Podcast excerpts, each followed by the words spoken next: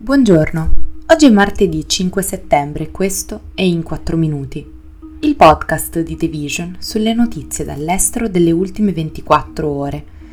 Parleremo di Zelensky che sostituisce il ministro della difesa, dello scontro all'ambasciata eritrea di Tel Aviv e della missione solare indiana. Il ministro della difesa ucraino ha rassegnato le dimissioni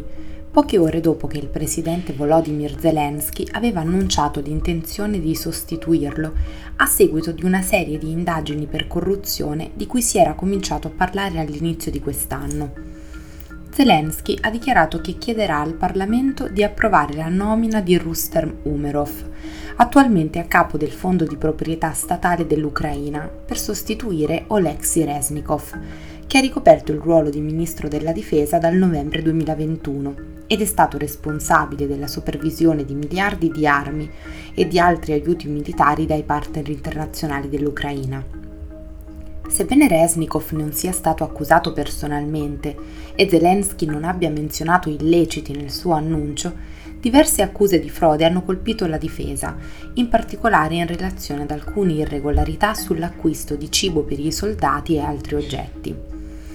Al momento Kiev sotto pressione anche per i risultati della sua controffensiva, che per Resnikov in un'intervista al Washington Post in primavera potrebbe non essere all'altezza delle aspettative occidentali. A mesi dal contrattacco, le truppe ucraine stanno affrontando un'impegnativa sfida nel sud del paese, dove le forze russe hanno preparato complesse posizioni difensive e minato enormi porzioni di territorio.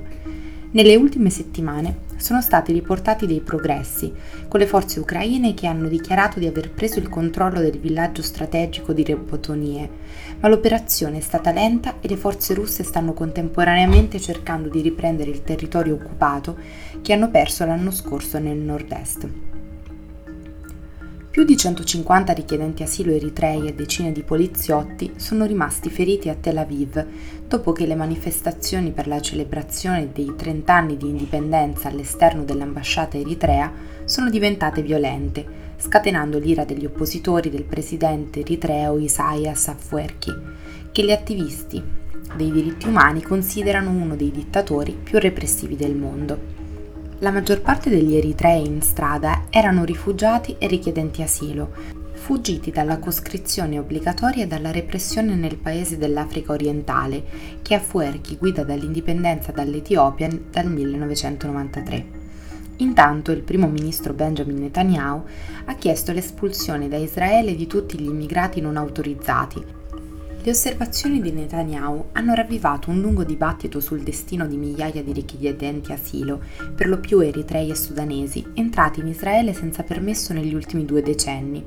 Il premier israeliano e altri leader politici hanno spesso chiesto la loro espulsione, spinti dal timore che la loro presenza possa incoraggiare ulteriori ondate di immigrazione, che diluirebbero la maggioranza ebraica di Israele.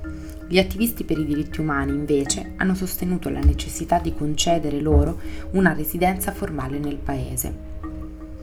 Poco più di una settimana dopo aver fatto atterrare con successo un rover sulla Luna, l'India ha lanciato la sua prima missione solare,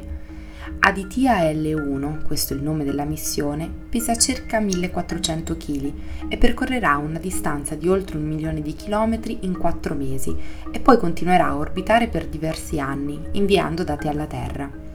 La sonda è stata progettata per studiare gli strati esterni del Sole, la cromosfera e la corona e per comprenderne meglio la fisica e la dinamica. Pochi giorni fa, con la navicella Chandrayaan 3, l'India è diventata il quarto paese ad atterrare sulla Luna e il primo a farlo sulla sua regione polare meridionale. Si è trattato del secondo tentativo di atterraggio sul satellite terrestre per il paese, dopo che la navicella Chandrayaan 2 si era schiantata nel 2019 ed è arrivato pochi giorni dopo che un lander russo, anch'esso diretto verso la regione polare meridionale, era caduto. I recenti successi del programma spaziale indiano sono paralleli alla crescita della nazione come potenza economica e geopolitica, mentre i funzionari ricordano che l'Agenzia indiana per la ricerca spaziale, denominata ISRO, ha raggiunto i suoi obiettivi con un budget molto più ridotto rispetto a quello di molti altri paesi che hanno pure una vocazione spaziale. Questo è tutto da The Vision, a domani.